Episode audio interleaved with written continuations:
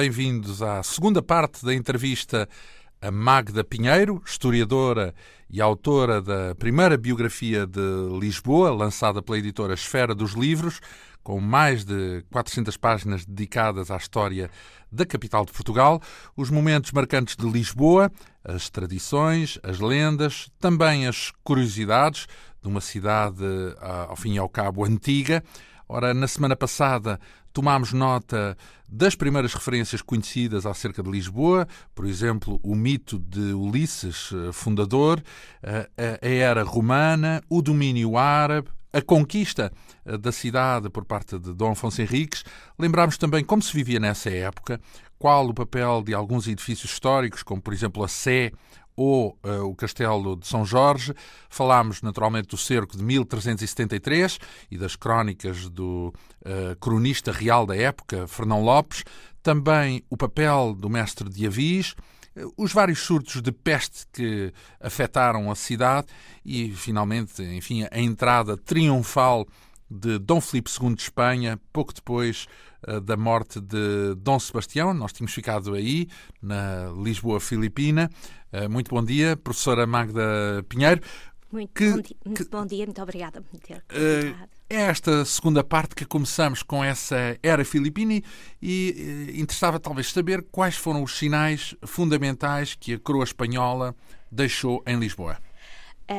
portanto, mesmo antes de entrar em Lisboa, Filipe mandou Uh, reconstruir o Palácio, o Palácio da Ribeira, segundo a, a, a, nova estética, e encomendou um torreão que, se bem que não exista hoje, no entanto, tem, teve uma influência muito grande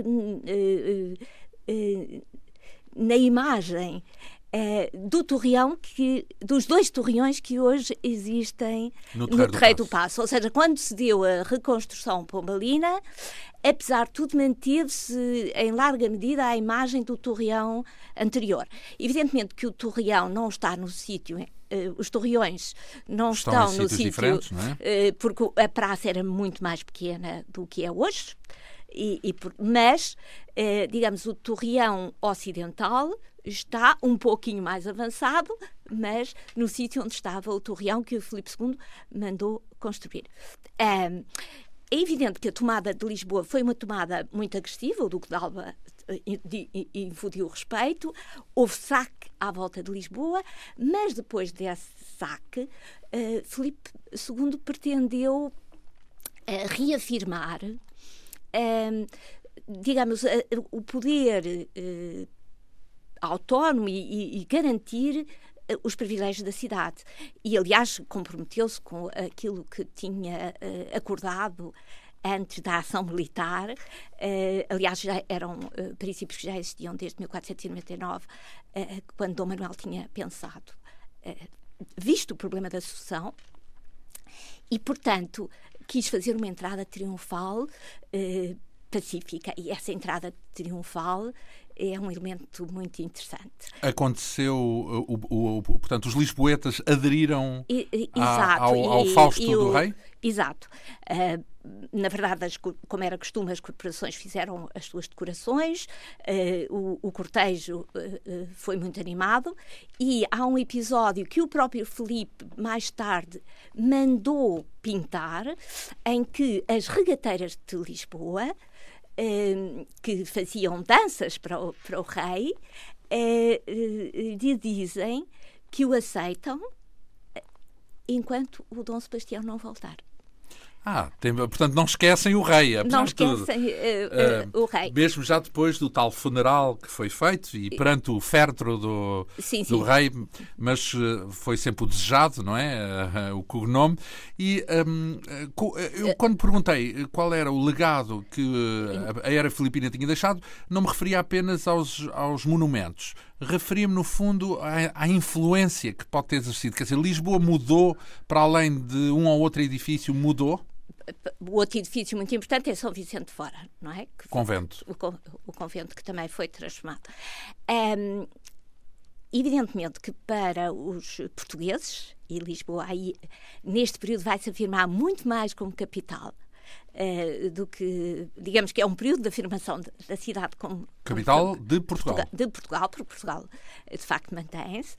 Um, evidentemente que havia um problema de uh, distância em relação à figura real, uh, que dificultava as relações entre os súbditos e o rei, porque estabelecia uma distância que se traduzia em, em, mais tempo. Os tempos no antigo regime já eram lentos, mas uh, a viagem era superior a, a 13 dias. Então, mas, por exemplo, não houve espanhóis que se deslocaram e passaram a viver em Lisboa nessa época?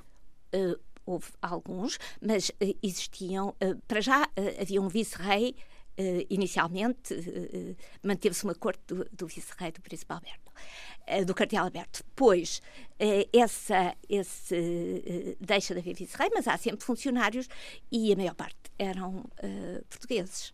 Uh, portanto, o que ao havia... serviço da coroa espanhola, é isso? Ou não, ao serviço da coroa portuguesa, porque a coroa portuguesa ah, continua a existir. Sim, sim, mas a minha pergunta no fundo é se o facto do soberano ser espanhol, se isso não acarretou a migração, digamos assim, de espanhóis para Lisboa, uma vez e, que até eram... E de portugueses para, para, para Madrid, ou para Madrid, não, para... Para o Escorial e para Madrid, Exato. porque eh, de facto toda a estrutura administrativa se manteve, até se complexificou com mais conselhos. A língua que se falava nessa altura, por exemplo, continuou a ser o português? Eh, eu, uh, uh, as elites falavam as duas uh, línguas, não é? Tanto português como espanhol, é isso? Como castelhano. Como castelhano, melhor dizendo. Eu então... penso, penso que existe uma língua chamada castelhano, não estou tão segura é, que Sim, o espanhol um é, uma, espanhol. é voz corrente, exato. Então, mas o castelhano passou a ser, em todo caso, a língua oficial. Imagino, por exemplo, toda a documentação...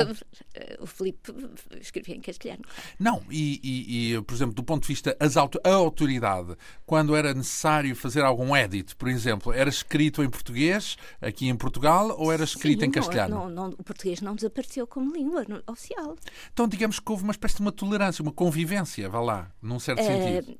Quer dizer, ela só deixou de, de haver quando Uh, se, se, começou a fazer uma centralização dos, do Estado espanhol e, e, houve uma reação por parte das mas isso já foi pelos descendentes de Exato. Filipe II, não é? Exato. Por Filipe Mas III... inicialmente há de facto há de facto uma uh, um manter, um manter uh, há, há, uns polozinhos de resistência, mas há um manter de, de uma estrutura independente.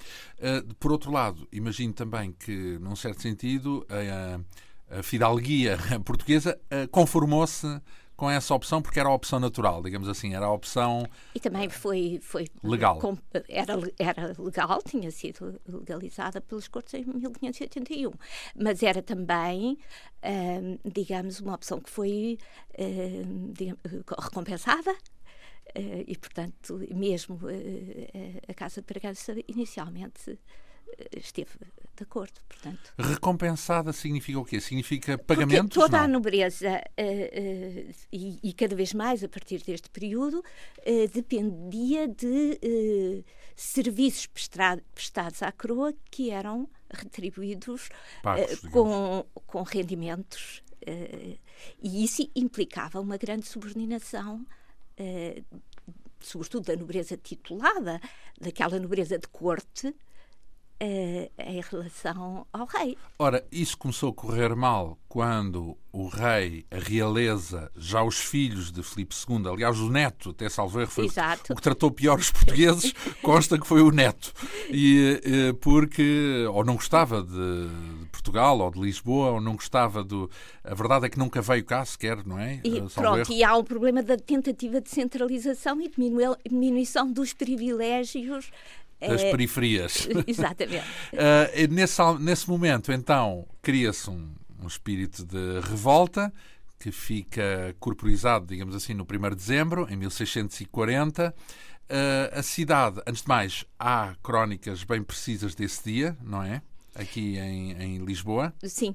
Embora seja um dia que eu não abordei nesta biografia. De Lisboa. De Lisboa. E não abordei porque, eh, de facto, não é não é uma revolta popular, não é? Portanto, é um, é um golpe É uma conspiração. É uma conspiração palaciana e o importante é a aceitação uh, do rei uh, do, enfim, a aceitação do Duque de Bragança da posição de uh, se tornar infiel ao rei de Castela e, e de assumir a, a, realeza. Portanto, digamos que o que é Lisboa não tem um um papel determinante nisso. Aliás, Lisboa, por outro lado, passa quase à margem disso tudo, porque, num certo sentido, quase continua tudo na mesma, não é? Há dois ou três edifícios relevantes, uh, uh, o rei espalhará o seu retrato, como compete às autoridades. Aliás, consta que havia um retrato diferente para os portugueses, não é? Portanto... Exato, há uma, há uma representação de Filipe I de Portugal diferente das representações de Filipe uh, segundo de Espanha. Espanha. Então, que diferença era essa? Uh, uh, basicamente, a visão do rei português era mais luxuosa, mais alegre, portanto, mais era vestido de, de, branco, com, com mais adornos do que aquela imagem austera, vestida de preto, que, que se conhece para, para em Espanha. Espanha. De algum modo ele quis animar os portugueses, mas... Os, que... os portugueses eram mais cosmopolitas a monarquia espanhola era mais Fechado. continental. Uhum. e, eh, portanto, éramos uma já tinham passado os descobrimentos, nomeadamente. Certo, é? mas o comércio, embora tivesse havido algum, eh, digamos, algum retrocesso e um início de concorrência, nomeadamente do, dos holandeses eh, no Oriente, no entanto, ainda era extremamente notável. Lisboa era uma cidade comercial muito importante. Uh, e, portanto, essas características mantiveram-se. Uh, aliás, foi, foi expectando que elas podiam até alargar na, pela integração no Império Espanhol que houve, pelo menos, uh, digamos, alguma tolerância em relação também à, à, à eh, perto da autonomia. Ora, o que, como é que os lisboetas reagem perante o regresso da realeza, o regresso da cidade ao reino de Portugal? na verdade, começa uh, a haver uh, toda uma série de escritos que descrevem o momento, uh, descrevem Lisboa como estando viúva, o que é um, um, viúva? um elemento muito interessante, porque, se quiser, é, é, como se a cidade estivesse expectante. E, e, triste por não ser cidade-corte. Uhum. E, e, portanto, há toda uma revalorização, aliás, de tudo o que é simbólica portuguesa nesse período. Durante os antecede, 60 anos filipinos. Não, no período que antecede 1640, eh, que eh, eh, vem enfatizar a, uh, o que é português, uh, as biografias dos reis de Portugal uh, e toda, toda a simbólica. Portanto, saudades nacional. da nacionalidade portuguesa. Exato. O, o facto do rei estar fora não, não poder ser visto. Era muito importante o rei poder ser visto. E, portanto, uh, o facto de não ter a corte, o que no início do período filipino continua a existir, mas que uh, depois deixa de existir, é, desmantelado. é extremamente uh, importante. E entristece a cidade, a cidade, a tal ponto que então terá recebido de braços abertos a Exatamente. tal conspiração. Exatamente. sim. Há manifestações de alegria? Exatamente.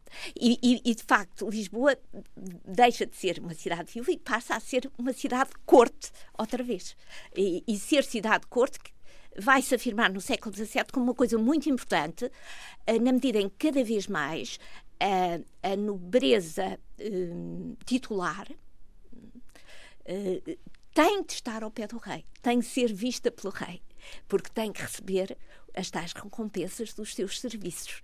Esses serviços muitas vezes eram feitos no Império, mas traduziam-se na feitura de palácios, na cidade. Não há, por outro lado, perseguição. Caça às bruxas? Não. Há, há, há também. Há, há, Os que colaboraram mais com Castela? Ficam, ficam lá.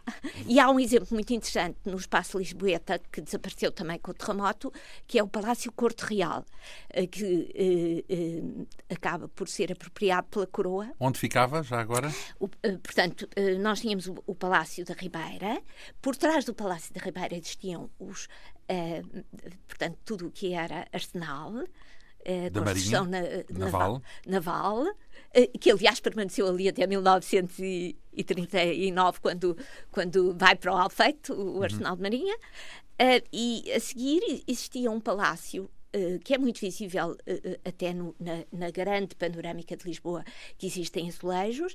Esse palácio foi depois. Ali ao pé da Ópera do Tejo porque a ópera do a ópera também é, é mais tardia. É mais tardia. é mais tardia. Mas também vai abaixo no, no terremoto. Essa só viveu muito pouco tempo. Uns mesitos. Uns meses. Uh, ora, uh, estamos a falar de um período. Há um rei que se distingue então nesse período pós-filipino, que é Dom João V, imagino eu, Exato. tem uma importância fundamental, nomeadamente fica, tenho a ideia de que a ele se deve uma melhoria substancial no abastecimento de água. Uh, exatamente, mas há, há, muito mais importante que isso. Na verdade, o Dom João V tem uma política de contratar uh, arquitetos estrangeiros para virem uh, não só ensinar os engenheiros portugueses que trabalhavam já no, no Estrangeiros que é italianos. Italianos, pronto. nessa altura. Era, Roma é, o, é a referência. É, o, é a referência. Uh, tudo se faz à maneira uh, romana. E, uh, de facto, ele tem uma enorme coleção de modelos arquitetónicos e, e há um há um, um, grande interesse do rei pela, pela, mudança da cidade. Porque é preciso ver que esta cidade, uh, que, cujo Império Oriental tinha decrescido, mas que se tinha afirmado como a capital do Império Atlântico e ainda não tinha sofrido mudanças que enfatizassem essa importância do Império Atlântico. E uh, o Dom João V uh, pensa em fazê-lo e pensa uh, também em melhorar a sua importância diplomática.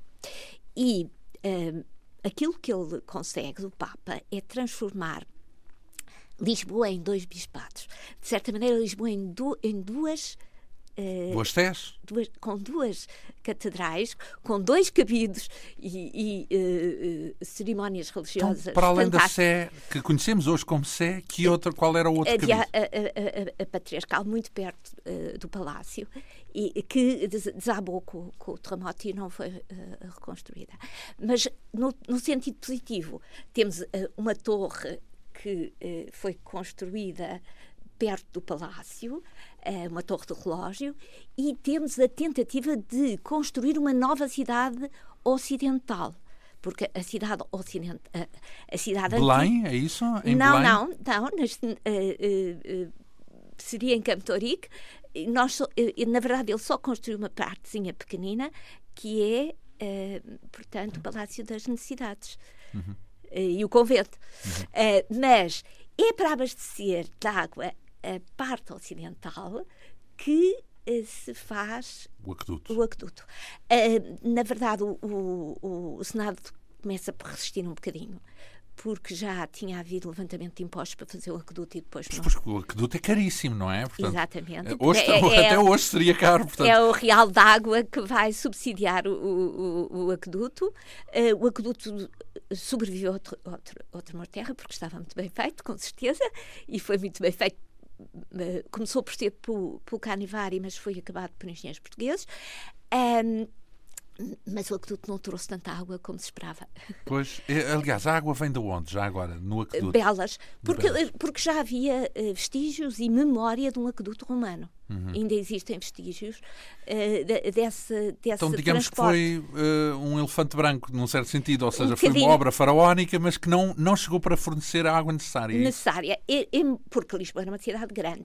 No entanto, é preciso pensar. Grande que, significa quantos habitantes nessa uh, época? Quer dizer, quando chega ao século XVIII, atinge aproximadamente 190 e tal mil, quase ah, 200 sim. mil, uhum. o que é muita gente. Era, era, então, já claramente a maior cidade portuguesa é isso? Ah, já era. Já era até já antes disso, se calhar. Muito antes disso era. Não, porque não foi a capital logo desde o início. Portanto, os primeiros reis. Não havia também capitais.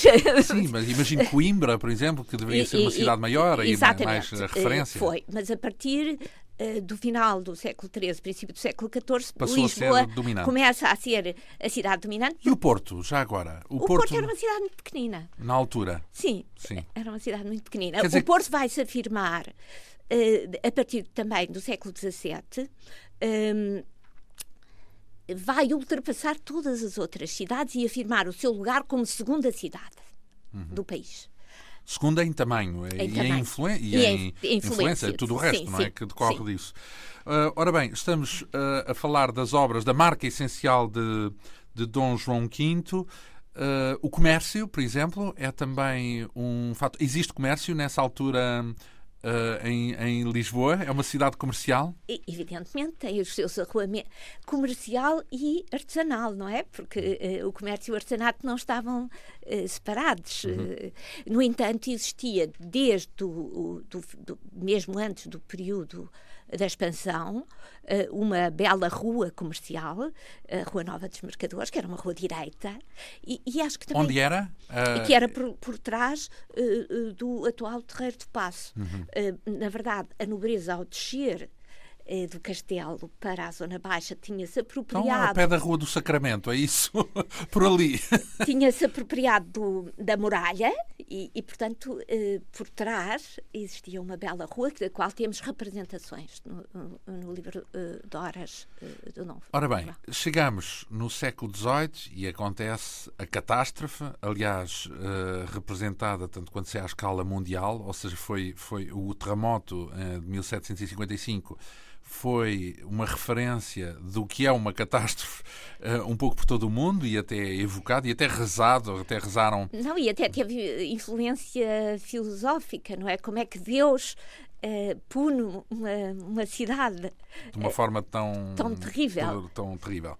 Uh, isso, uh, uh, imagino que a cidade ficou quase de rastros, não é? nessa circunstância. Pois, é muito interessante ver que talvez, eventualmente, não ficou tão destruída como, como se pensa. Ou seja,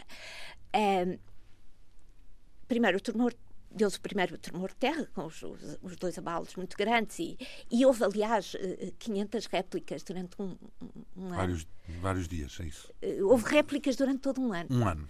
Um, mas. O marmoto, se calhar, é que foi o mais. Não, o marmoto foi parado um pouco pela, pelo que restava da muralha.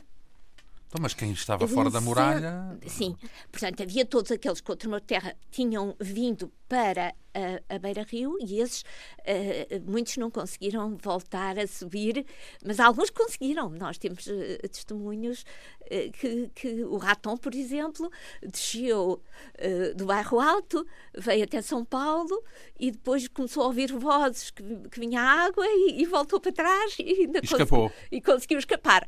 Mas, portanto, o marmoto terá tido também a sua influência, mas sobretudo o incêndio não é? Porque era dia uh, de todos os santos, tinham, estava, as, igrejas estavam iluminadas, as pessoas estavam a cozinhar em casa e, portanto... Era feriado, digamos assim, é isso? Sim, havia imensos, não é? Nessa altura. mas, portanto, houve uma... muitos, houve muitos focos de incêndio e, e o incêndio foi mais, Alastrou, mais destrutivo do que propriamente o, o, o terremoto. Hum. Sobretudo porque as pessoas que estavam em fuga, eh, muitas também foram apanhadas, e há, há muitas descrições, eh, mais descrições de estrangeiros até do do que portugueses, porque eventualmente os estrangeiros escreviam para, para dizer que estavam vivos aos, aos seus familiares, e há descrições que, eh, já depois do marmoto e com incêndio, pessoas que tinham escapado, porque eh, dependeu muito de para onde foram, não é? Então, alguns fugiram para, para, para, para, as, eh, para, para fora dos limites da cidade. Para o campo, vá lá. Para o campo. Outros vieram para o Terreiro de Passo e uh, há, uh, aparentemente houve um fenómeno parecido com aqueles que são descritos durante a Segunda Guerra Mundial, quando em cidades que foram muito bombardeadas, que é um, um, um, um bafo de calor que incendiou uma parte dos bens que as pessoas tinham conseguido trazer para o terreiro de passo. Portanto, praticamente tiveram que, que pedir a pequenos barcos que, que conseguiram apro aproximar-se para se salvar. Portanto, há descrições muito dramáticas do incêndio. Ora, uh, a cidade é, é depois uh, resgatada por Marquês de Pombal? É preciso. O que eu queria explicar é que, apesar de tudo isto, houve necessidade de demolir para reconstruir. Portanto, ficou arrasada, mas também não ficou tão arrasada que não fosse preciso demolir. Então foi justamente essa a, a, a ideia de, de Marquês de Pombal, porque na verdade a cidade foi re, não reconstruída, mas renovada completamente. Exatamente. Não, não falámos aqui, mas até diz bem respeito à Antena 2, porque a Ópera do Tejo, que foi um dos edifícios marcantes nos meses que antecederam o terremoto, foi inaugurado três ou quatro meses antes e que era um edifício belíssimo e que toda a gente dizia que era deslumbrante, branco e dourado por dentro. Era uma ópera de corte. Luxuoso, exato, e grande para a época, apesar de não ser tão grande como o São Carlos, por exemplo. Não, não, mas, não tem nada mas, a ver, é outro sim, conceito. É outro conceito, exato. Era um bocadinho como a ópera de Versalhes, portanto, na, na corte pois, francesa. Há, há, várias óperas, uh, uh, perto de Socorro também há uma, uma ópera, um pequeno teatro ligado a, a, a, um palácio. Portanto, há, é uma ópera de, cor, é de corte. Real. Acontece que fica completamente destruída nesse, e já não é reerguida, não é... naturalmente. Uh, Marquês de Pombal é o homem providencial, ah, ou seja, ele é identificado porque a história normalmente tende a, a refazer o perfil dos homens.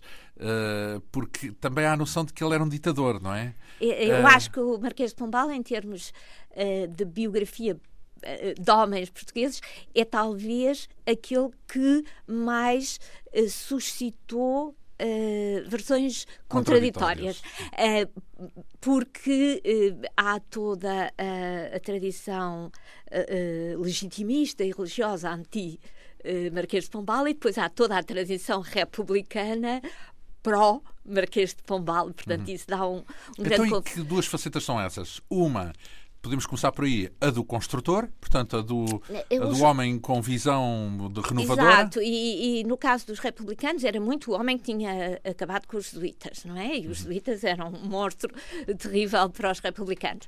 Um, então, essa é a mesma razão pelo qual ele é acusado de ser um ditador, porque perseguiu os jesuítas e torturou-os. Há, há, que ver, há que ver o, o, o eh, digamos, o, o, início. Eh, eu não sou especialista em nobreza, evidentemente, e muito menos neste período, mas há que ver que uh, aquilo que estava em jogo era uma nobreza titulada extremamente fechada que não admitia renovar renovar-se através da entrada de novos vindos Uh, com dinheiro no seu seio. Os burgueses, é isso? Portanto... Uh, digamos, os burgueses ou a, ou a pequena nobreza, uh, os financeiros enobrecidos, etc. Uhum. E uma tentativa do Marquês de, de, de fazer face. Desmanchar esse, esse, esse, essa tradição. Essa tradição. Mas, mas também há algo que tem muito a ver com, com o tremor de terra, que é que este tremor de terra um, era preciso mobilizar as pessoas. Um, e, sem dúvida, é, é, é evidente que o poder do Marquês beneficiou com a existência do tremor de terra. Uh, mas, sem dúvida, ele, que ele esteve à altura. Porque, uh, no meio de uma imensa violência, e sem dúvida que foi uh, uma ditadura muito. férrea. férrea. No entanto, conseguiu mobilizar a, a população. O drama, por exemplo, vimos o, o tremor de terra em Haiti, vimos o, o desastre total. Bom, isso, isso não se deu. Uh, primeiro porque houve uma grande repressão, tudo o que foi tentativa de roubar foi... Saqueado ou não sei o quê, era, era logo eliminado, não houve, é? forcas, forcas logo postas para executar, mandaram servir uh, militares, mas sobretudo obrigou-se a população a, ferreamente a trabalhar, Uh, portanto, uh, inclusive é os criados que tinham fugido foram uh, mandados capturar e, e, trazer para a cidade de novo. Os remadores algarvios que existiam no arsenal foram obrigados a voltar e a trabalhar. Portanto, pôs a, a população mais baixa a trabalhar para reconstruir o que era essencial à sobrevivência das pessoas. E também há um fato muito bom, é que não foi um, um ano de crise. Portanto, eventualmente não havia muito dos cereais dentro da cidade. Portanto, foi rapidamente possível trazer cereais e começar a alimentar a, a, a população. Mas isto representa um, uma capacidade de organização notável foi uh, sobretudo pela mão de Marquês de Pombal, não é? Exato, portanto, é um uh, e, o e com o apoio do é? rei. O apoio, o apoio do, do, rei. O Marquês de Pombal teve o apoio do rei, não é? Isso é, é evidente. Agora, o rei não voltou à cidade. Uh, quando se diz que não, não se fez, não se fez da ópera de novo, o rei, portanto, deixou-se estar por Belém, depois construiu a, a, a sua real barraca uh, no sítio onde mais tarde vem a ser o, o, o Palácio da ajuda. da ajuda, mas não volta a estar na cidade. Portanto, a presença real naquilo que tinha sido a praça uh, de aparato dos o reis, o terreiro do Passo, vai ser apenas simbolicamente uh, marcada pela estátua do rei. Não pelo rei, mas a estátua, pela estátua. A estátua do rei. Que surge então nessa altura, a estátua no, no, no, Terreiro do Passo.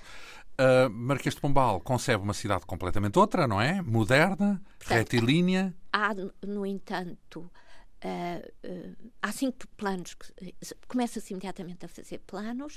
Uh, é preciso chegar a 1758 para ter uma legislação que permita dar, eh, digamos, seguimento a uma, um ordenamento que, que corresponde a uma escolha, e essa escolha é construir totalmente novo, mas no mesmo sítio, na Baixa Pombalina.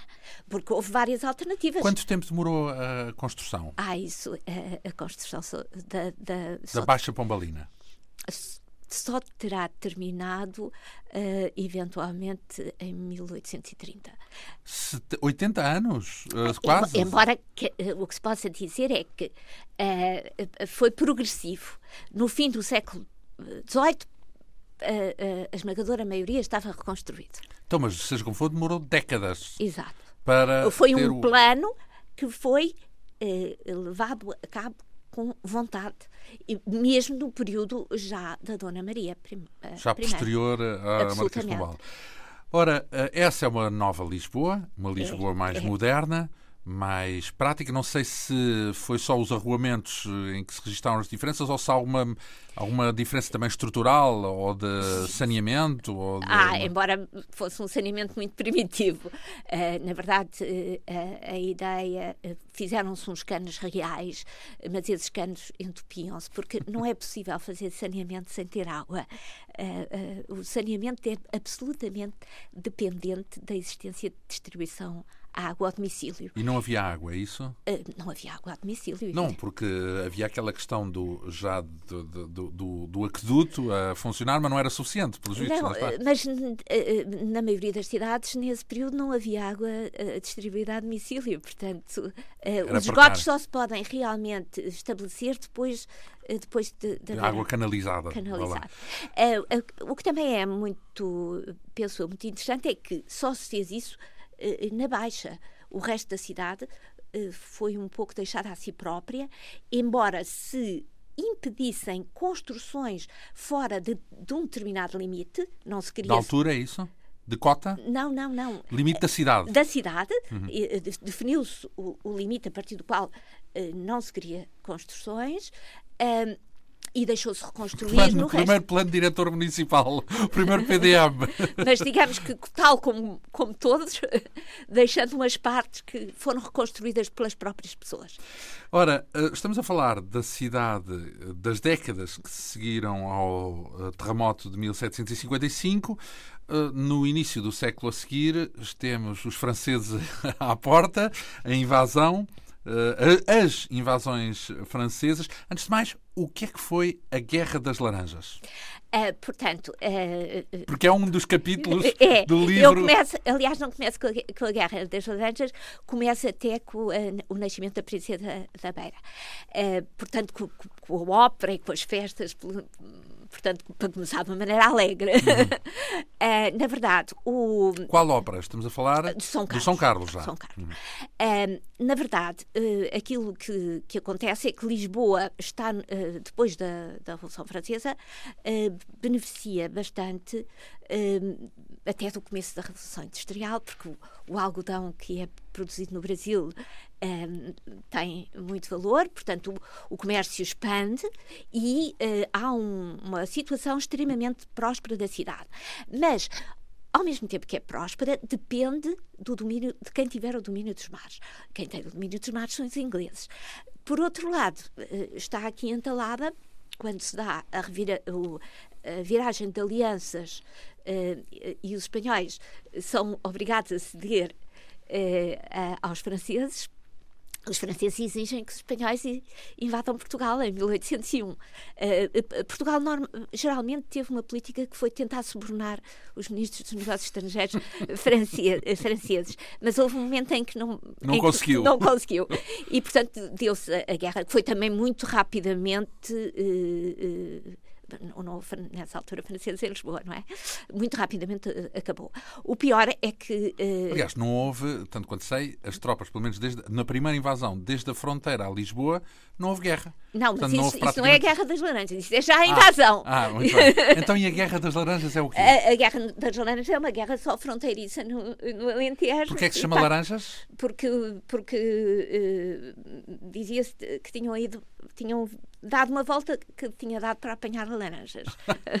Ai, portanto é uma guerra pacífica, é isso? Eh, tranquila? Foi, foi, foi imediatamente seguida de negociações. Uhum. Portanto, laranjas no sentido de ser passeio, de ser como um passeio. Um passeio, exatamente. Uhum. Bem, a seguir vêm os franceses propriamente ditos. É? Exato, é? e, e, de facto hum, havia sempre este problema que era, por um lado, ter um vizinho muito forte e ainda por cima pressionado pelos franceses para invadir Portugal e, e, para executar o bloqueio continental, não é? E a necessidade absoluta de Portugal de ter relações com o Brasil e de, e, e a própria cidade depender imenso do comércio uh, brasileiro. Não, isso talvez explique porque é que o rei decidiu uh, zarpar para o Brasil e a corte inteira. Uh, sim, sim. Foram, foram para, para o Brasil. Como é que, o que é que os franceses fazem quando chegam a Lisboa? o rei mandou receber muito bem os franceses. Uh, portanto... Mas não estava cá. não, mas é um. Uh, Aliás, foi-se embora no mesmo dia, salvo erro. Ou no dia ou na, ou na véspera, salvo erro. Uh, exato. Levantou é, ferro na véspera. É entre 27 e 30 que tudo se passa. Hum. o que mostra também uma capacidade logística fantástica, porque conseguiram embarcar Quase todos. e muita coisa. coleções de arte e tudo. Um, e, portanto. E, mas depois houve uma grande tempestade mas... e ficaram no Tejo. O, o, o angustioso é que ficaram no Tejo e não, e não conseguiram imediatamente. Os ventos não estavam favoráveis. Então costuma-se dizer que, o, que o, o Gino ficou a ver navios, uh, porque não. não Chegou... Os navios, quando chegou, os navios já tinham uh, saído. Uhum. E isso foi uma grande derrota logo, porque ele, de facto, uh, a ideia do rei ir para o Brasil é extremamente inteligente e já tinha sido negociada, não é uma, não é uma fuga é algo que tinha sido negociado. Uh, entre quem e quem? Entre os portugueses e os ingleses, no sentido de, se fosse preciso, o rei não ser apanhado como, como tinha sido o, o rei espanhol, não é? Que tinha sido forçado a abdicar. Portanto, aqui a monarquia manteve-se, mudou a sua sede de Portugal para o Brasil. E, portanto, foi uma decisão inteligentíssima. Uh, digamos que uh, depende da perspectiva, porque há pessoas que consideram que isso foi uma fuga, simplesmente porque o rei andou na dúvida o tempo todo. Porque não lhe apetecia, não, uh, não era fácil largar não, e andou na dúvida entre. Porque a, a, Inglaterra também ameaçava, também não queria que houvesse uma cedência direta aos franceses. Portanto, houve ali uma espécie não, de. Um, houve, havia, um na cerco, corte, havia na corte duas fações, uma pró-inglesa e uma pró-francesa. Mas, uh, digamos que os pró-franceses nunca eram anti-ingleses. o que queriam era, de facto, uma, uma posição menos alinhada pelos ingleses. E, mas, e o rei foi oscilando nesses dois. Quando os eh, franceses entram em Lisboa, é algo de, de mau, de terrífico para a cidade? Não, porque há um pouco a ideia de que as tropas napoleónicas eram especialmente vorazes no saque. Mas é? quando chegaram, coitados, como, como quase sempre, uh, por exemplo, quando chegaram a Berlim foi a mesma coisa, vinham Uh, esfomeados e portanto, descancelados. descancelados, as pessoas tiveram pena deles Ai, porque entraram por arroz não é? Entraram por arroz e foi um, um, um, conjunto muito pequeno de soldados que veio a marchas forçadas, soldados e sobretudo de, de Estado-Maior do, do Junot, que veio a marchas forçadas para ver se ainda apanhava o rei. O Junot já tinha estado cá como embaixador, conhecia muito hum. bem a cidade. Então ele, eles entram sem. São recebidos uh, mornamente, mas são recebidos. Uh, aliás, entram acompanhados até por, por uh, tropas portuguesas. E uh, vão ver se realmente perderam, perderam a possibilidade de capturar o rei. E depois é que fazem uma entrada triunfal. E essa entrada triunfal é um, uma, um passeio acho que houve uma enorme chuvada, portanto o passeio ficou bastante feio, afetado, afetado pelas ruas do, do, da Baixa que já tinha o prestígio e era onde estava o comércio. E, e o, o Junot, na sua carta para o imperador, até diz que até as orizarias estavam abertas, que, que não houve medo uh, e que tudo estava e que foi bem recebido. Acham que foi bem recebido? Sim, porque uh, o que acontece é que os franceses depois ganham fama de serem uh, cruéis e terríveis, da mesma forma que o povo também reagiu com crueldade face às tropas invasoras. Não é ganham fama, são. São mesmo, exato. Não, e, e são conhecidos dessa forma. Eu recordo da história do Maneta. O Maneta era um general sim, sim, sim. Uh, francês o... que fez coisas terríveis. E, e, a minha pergunta é como é que fica a cidade depois das invasões napoleónicas, galgando aqui umas, algumas etapas, uh, como é que fica a cidade pós-napoleónica. A, cidade não foi atingida, não é? Ficou, foi poupada, portanto, foi, é esse. Não foi tipo atingida. De... Porque eh, quando se dá a, a última invasão eh, e, de facto, eh, não, não conseguem entrar, não é? Em Lisboa. Eh, eh, os franceses, na última invasão, aí poderia As ter havido... torres, não é? Exato. Mas mesmo antes.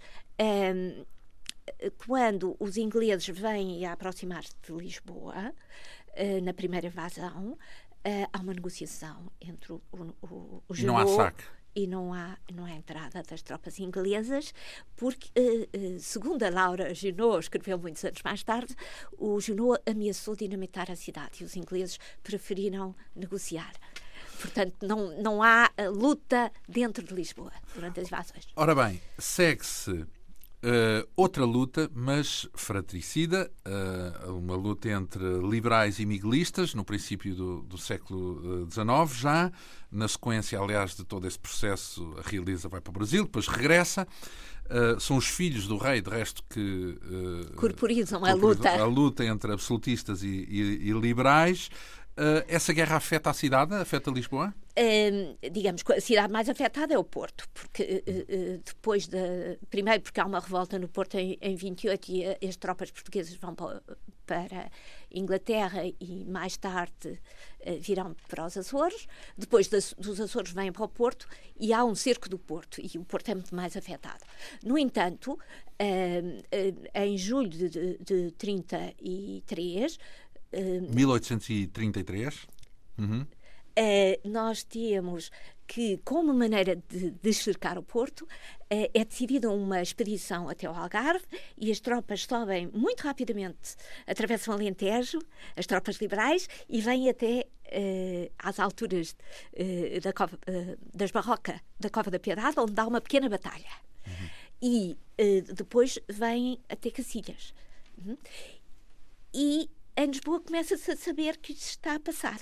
Até porque, hum, de facto, as tropas miguelistas abandonam a cidade, fogem em pânico, estupidamente, porque tinham com certeza mais hipóteses do que os, os liberais, e, uh, e, e a população toma a cidade Portanto, há uma autolibertação. Pelo lado dos liberais. Portanto, a população, a população, era basicamente a favor dos. Isso é muito difícil dizer, porque em 28 a população tinha sido a favor de Dom Miguel. Portanto, hora, hora de um lado, hora do outro.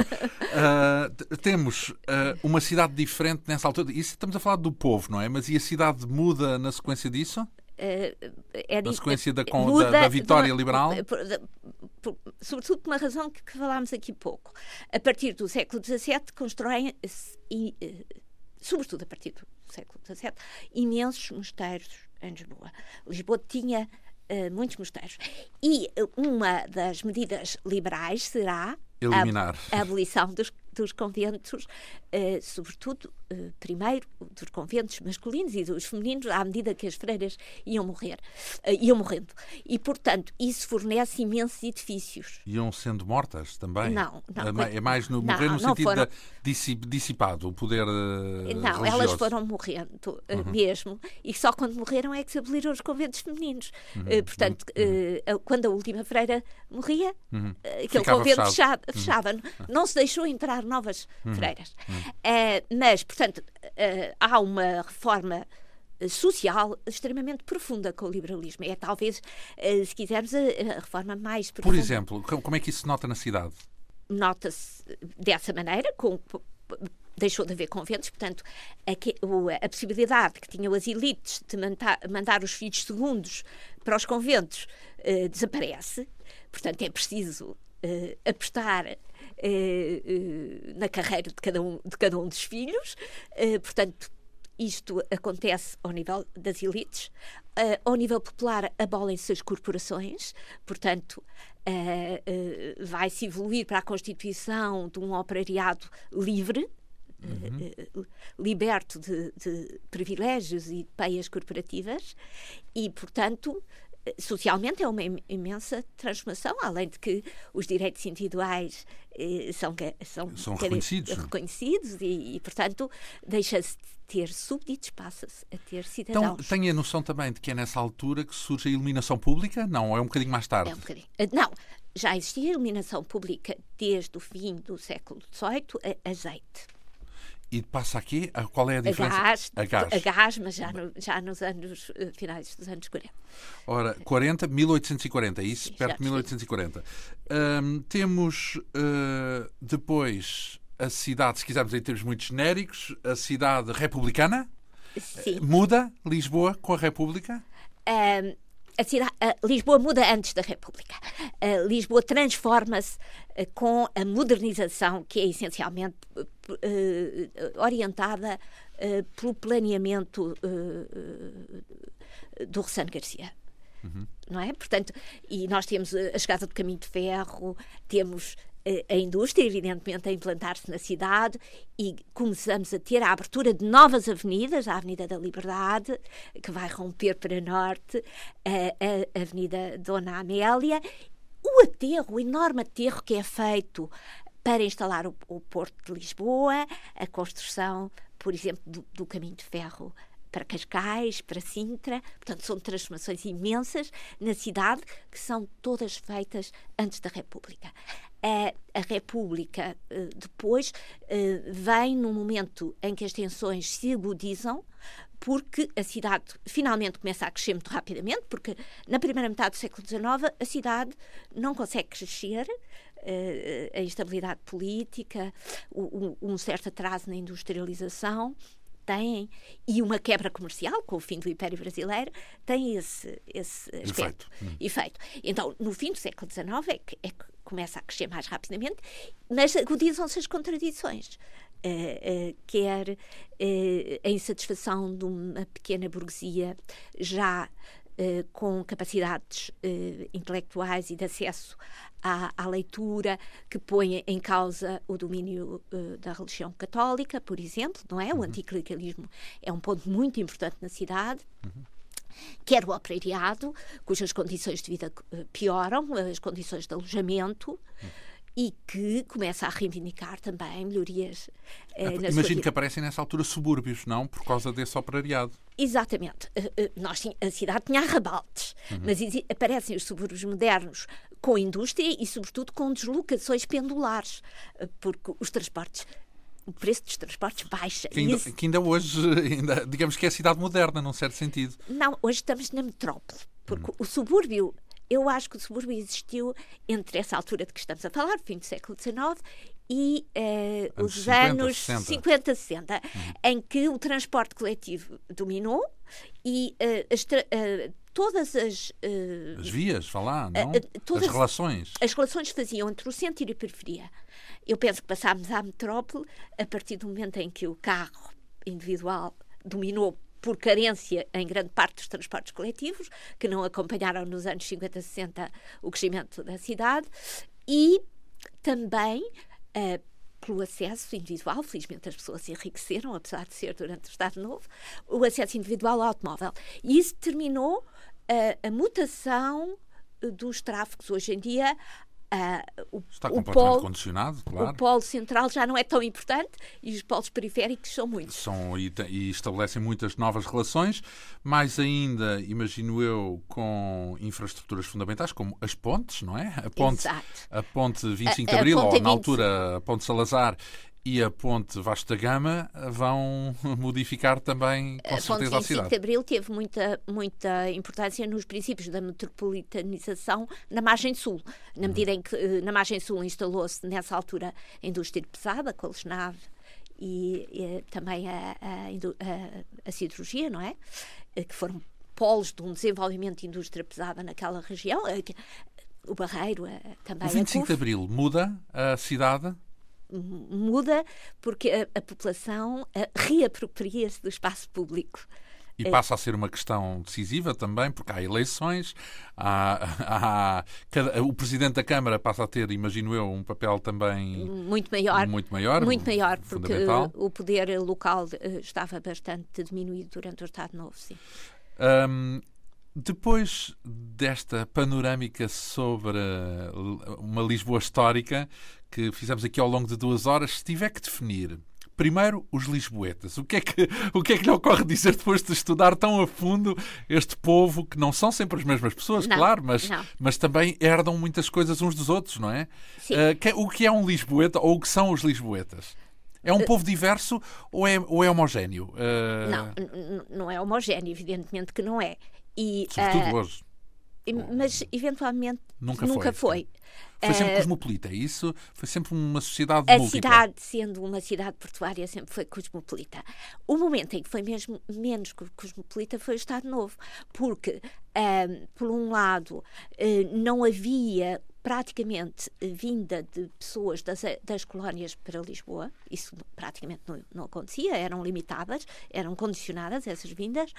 Uh, por outro lado, a cidade não era muito atrativa para estrangeiros a não ser durante a, a Segunda Guerra Mundial. Como que refúgio, sim. Como refúgio foi muito importante. Um, e, e, daí que um, Lisboa fosse, sobretudo, uma cidade que crescia, quer pelos nascimentos positivos. No século XX, a cidade uh, gera, a, população. A, gera a sua própria população, mas também por vinda de pessoas da província. Portanto, Lisboa, no século XIX, e, e no, sobretudo no século XX, é uma cidade de provincianos. Então, e, e, o que é que podemos falar dos lisboetas em geral? Não é algo que se possa uh, ter uma ideia? Ficou com uma ideia? Eu, eu acho que uh, o, uh, há uma, uma ideia que eu, que eu manteria, que é os estrangeiros parte da, da, da, beleza de Lisboa e da atração de, de, Lisboa são os lisboetas. Portanto, é essencial manter os lisboetas no centro da cidade, porque eles é que são a riqueza ah, da, é? da, cidade. Então, uh, uh, o que é interessante em Lisboa são os seus habitantes, historicamente, é isso? Eu, eu penso que sim. Porque, que quiser, qualidades é que têm para os considerar? São, são geralmente considerados acolhedores eh, nem sempre muito fiáveis, mas eh, muito acolhedores, e, e, uh, eh, um, e esse caráter acolhedor é uma das, das um dos encantos dos encantos da cidade. É, é a simpatia dos seus habitantes. Portanto e essa diria que é a primeira característica da cidade, é isso? São os habitantes? Eu penso que sim. Uma cidade são sempre mais. Eu penso que o outro, depois, o outro depois, elemento. Depois, há a cidade em si. o outro elemento é o, é o sítio. Sim. o, o sítio de Lisboa é maravilhosamente bonito. Não é? Estamos a e... falar da Lisboa antiga ou Lisboa já metrópole? O sítio mesmo da metrópole é muito bonito. A, a, arquitetura e, eventualmente, é o desordenamento urbano é que, é que, é que estragou, em grande parte, a metrópole. Mas o sítio de toda a metrópole é lindíssimo. Quer dizer, estamos entre a, a Serra de Sintra e a Serra da Rábida, dois locais absolutamente maravilhosos, não é? Toda, toda a marginal é de uma beleza uh, extraordinária. Rio, o, a, a, vista para o Mar da Palha. Portanto, o sítio é lindíssimo. É, o facto de haver uma grande parte antiga que, apesar de tudo, desde o do século XVIII não foi muito arrasada, é também um elemento muito importante, é importantíssimo é, é salvaguardar o, o, património e, nomeadamente, a Baixa, que está um bocadinho desprezada. Uhum uma reabilitação que teve lugar em alguns bairros históricos, não teve lugar. Ainda completamente na, na baixa. baixa. Há muita coisa abandonada. É preciso trazer de volta a população para, para, para, o centro da cidade. Uh, mas, portanto, a arquitetura e tudo. Uh, uh, a arquitetura precisa das pessoas. O sítio maravilhoso, a arquitetura muito bonita, pelo menos na parte central, precisa dos lisboetas. Já agora, a professora e historiadora Magda Pinheiro é lisboeta? Uh, eu nasci na margem sul, uh, nasci em Margueira, com uma grande varanda sobre Lisboa. Muito bem. Pode ver, pelo menos pode ver de fora, desde, desde jovem. Desde criança. A Lisboa de, vista de fora e, por, e vista por dentro. No fundo, foi disso que se tratou ao longo destes dois programas, o de hoje e o de há oito dias. A Lisboa, sob o prisma da nossa convidada Magda Pinheiro, historiadora, autora da biografia de Lisboa é essa cidade que pode ser vista neste livro através dos seus momentos mais marcantes, através das suas lendas, das curiosidades, enfim, uma obra com mais de 400 páginas, escrita pela nossa convidada para a editora Esfera dos Livros e que mereceu então esta entrevista em, em duas etapas, duas edições da Quinta Essência, como sempre com produção de Ana Fernandes, com apoio técnico de Ana Almeida e Paulo Guimarães, realização e apresentação de João Almeida. Nós regressamos de hoje a oito dias. Bom fim de semana.